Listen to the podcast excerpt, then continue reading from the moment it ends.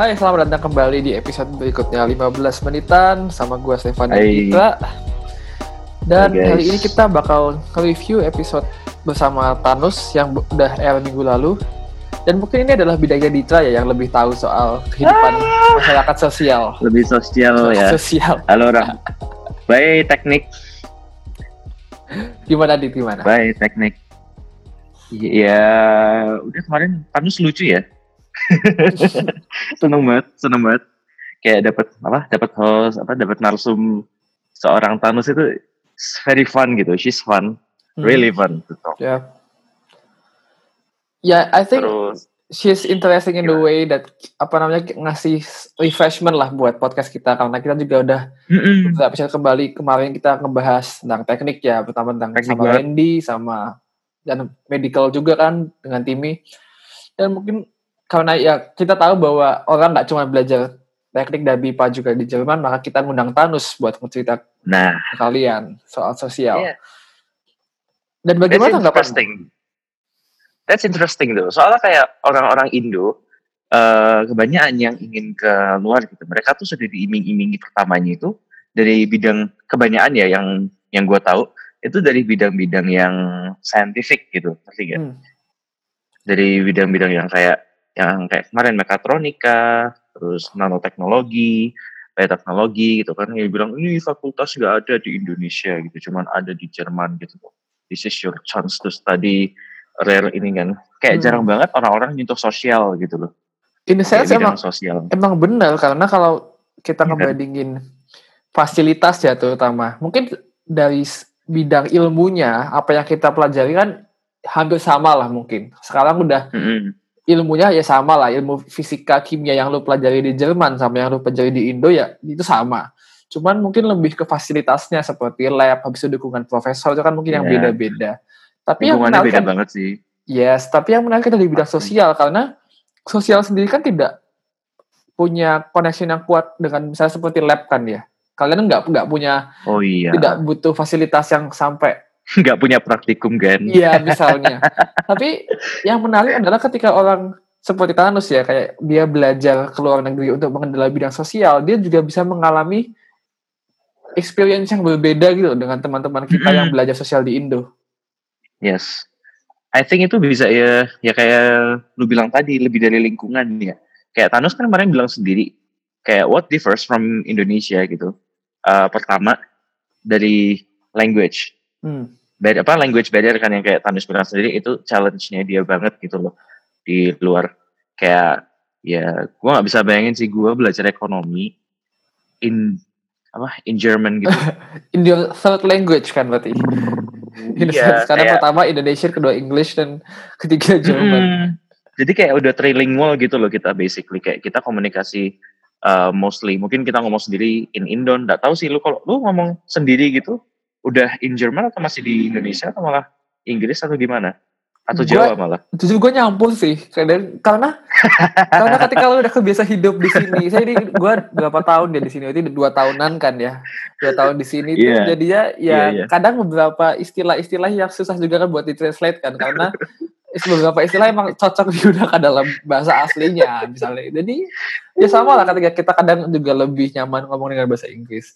Tapi misalnya Yes. gini, kita ngomongin soal bid- language barrier ya di bidang sosial. Ah. orang-orang di bidang sosial misalnya ketika lu ngomongin soal politik atau apalagi international relation kan si Thanos mendalaminya Mm.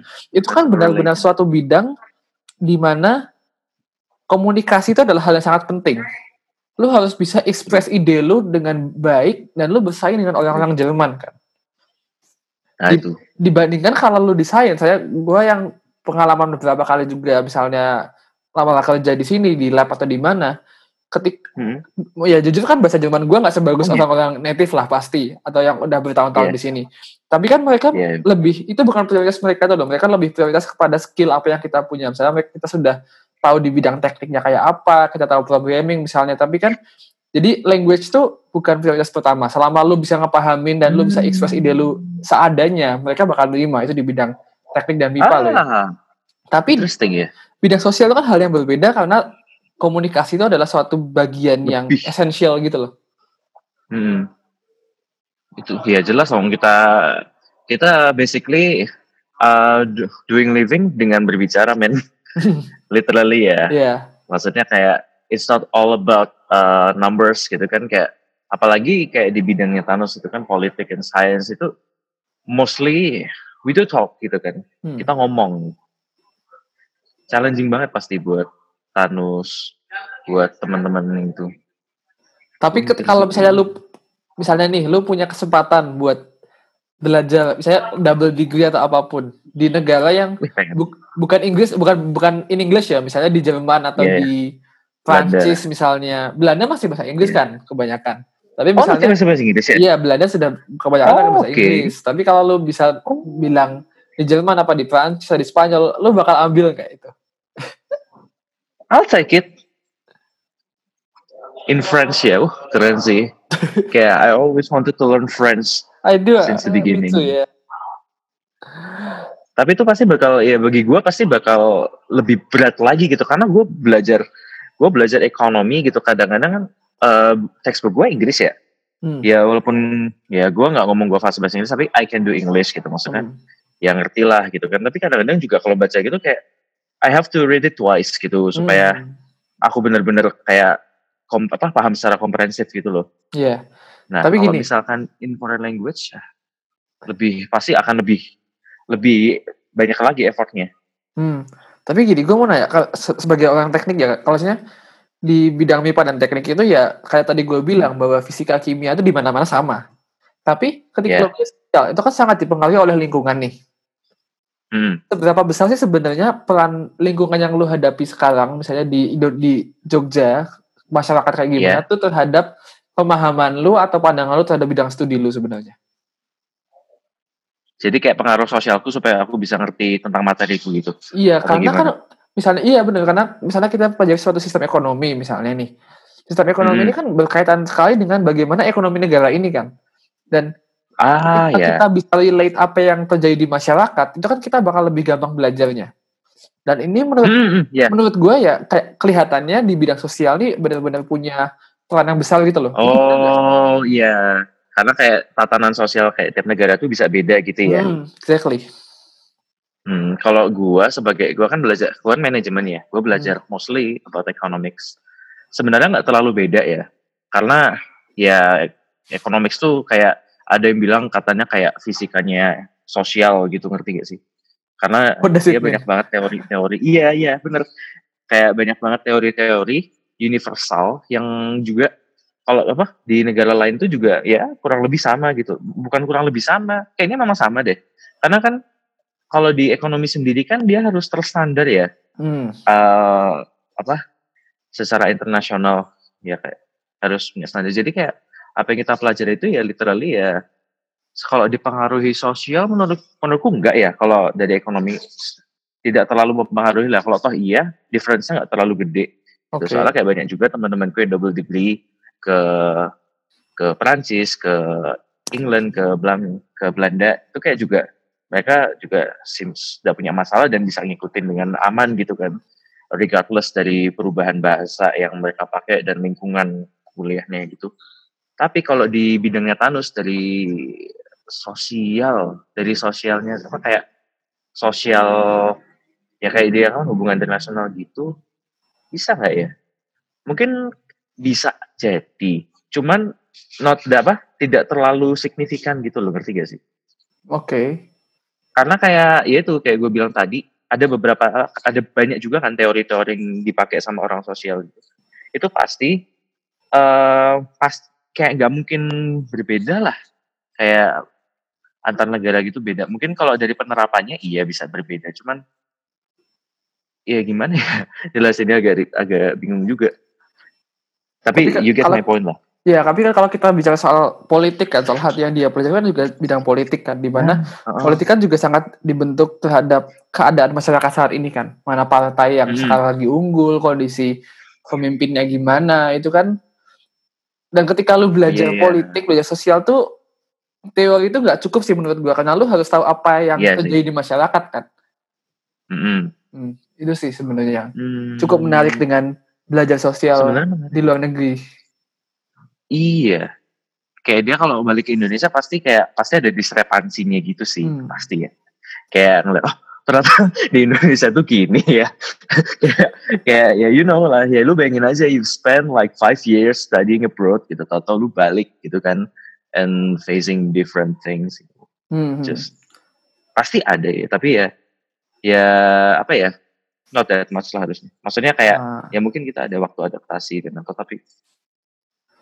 Dan kemudian sesuatu yang Thanos bilang cukup menarik itu adalah bagaimana dia sedang berusaha mendalami ke bidang menulis, like writing Ah. essays or articles to papers. Mm-mm.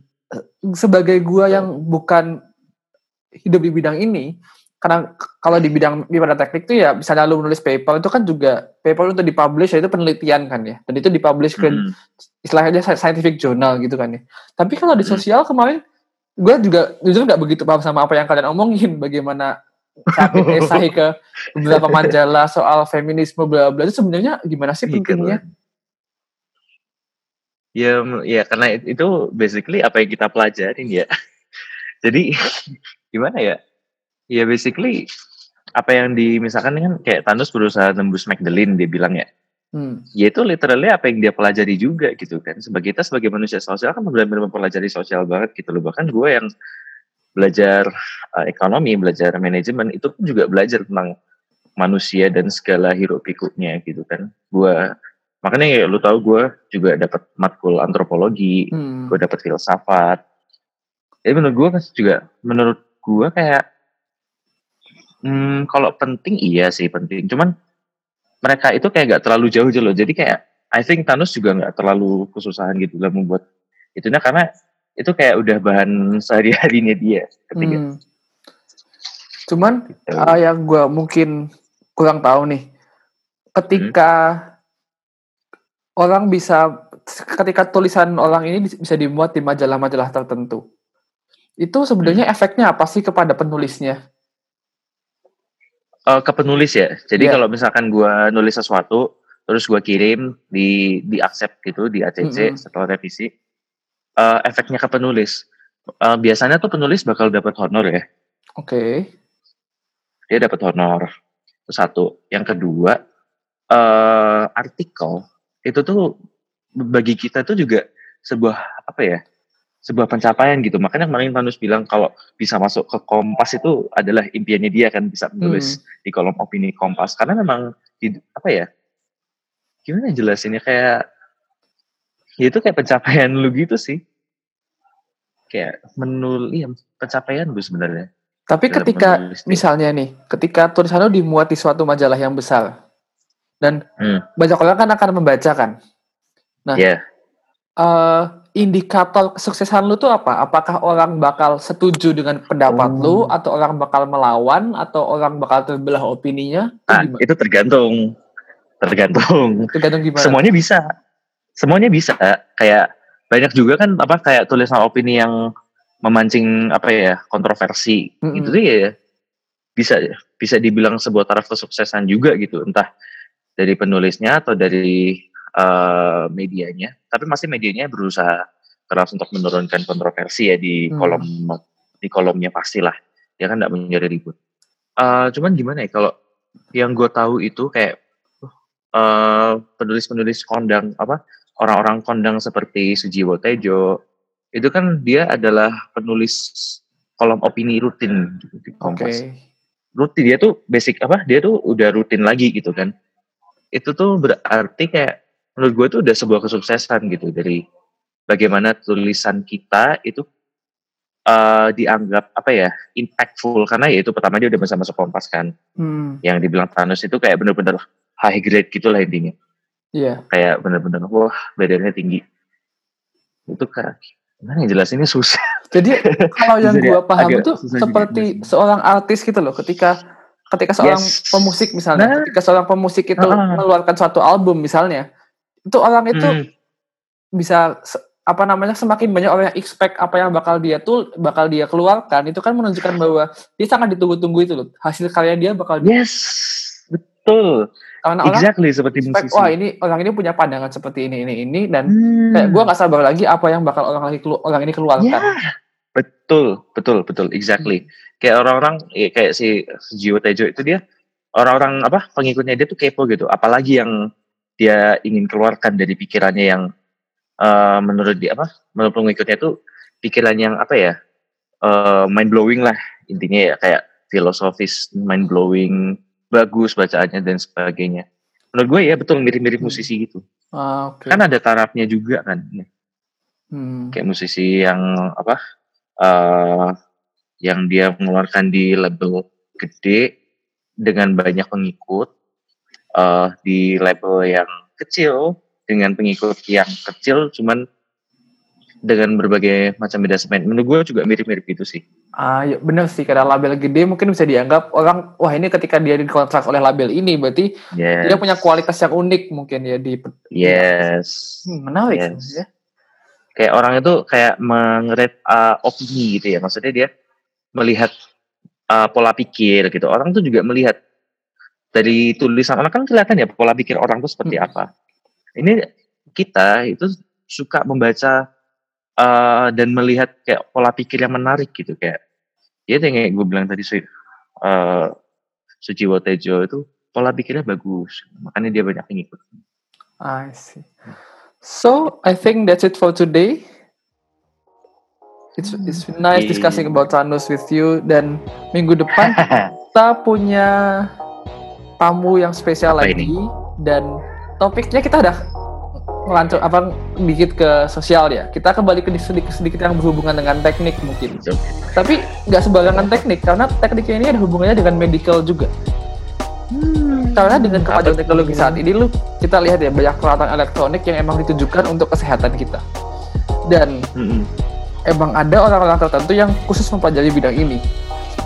So, oke tunggu episode kita minggu depan. next week Yep. So I think that's it for men. today. Gue Stefan dan Ditra pamit dulu. See you next time. Bye bye. Ciao.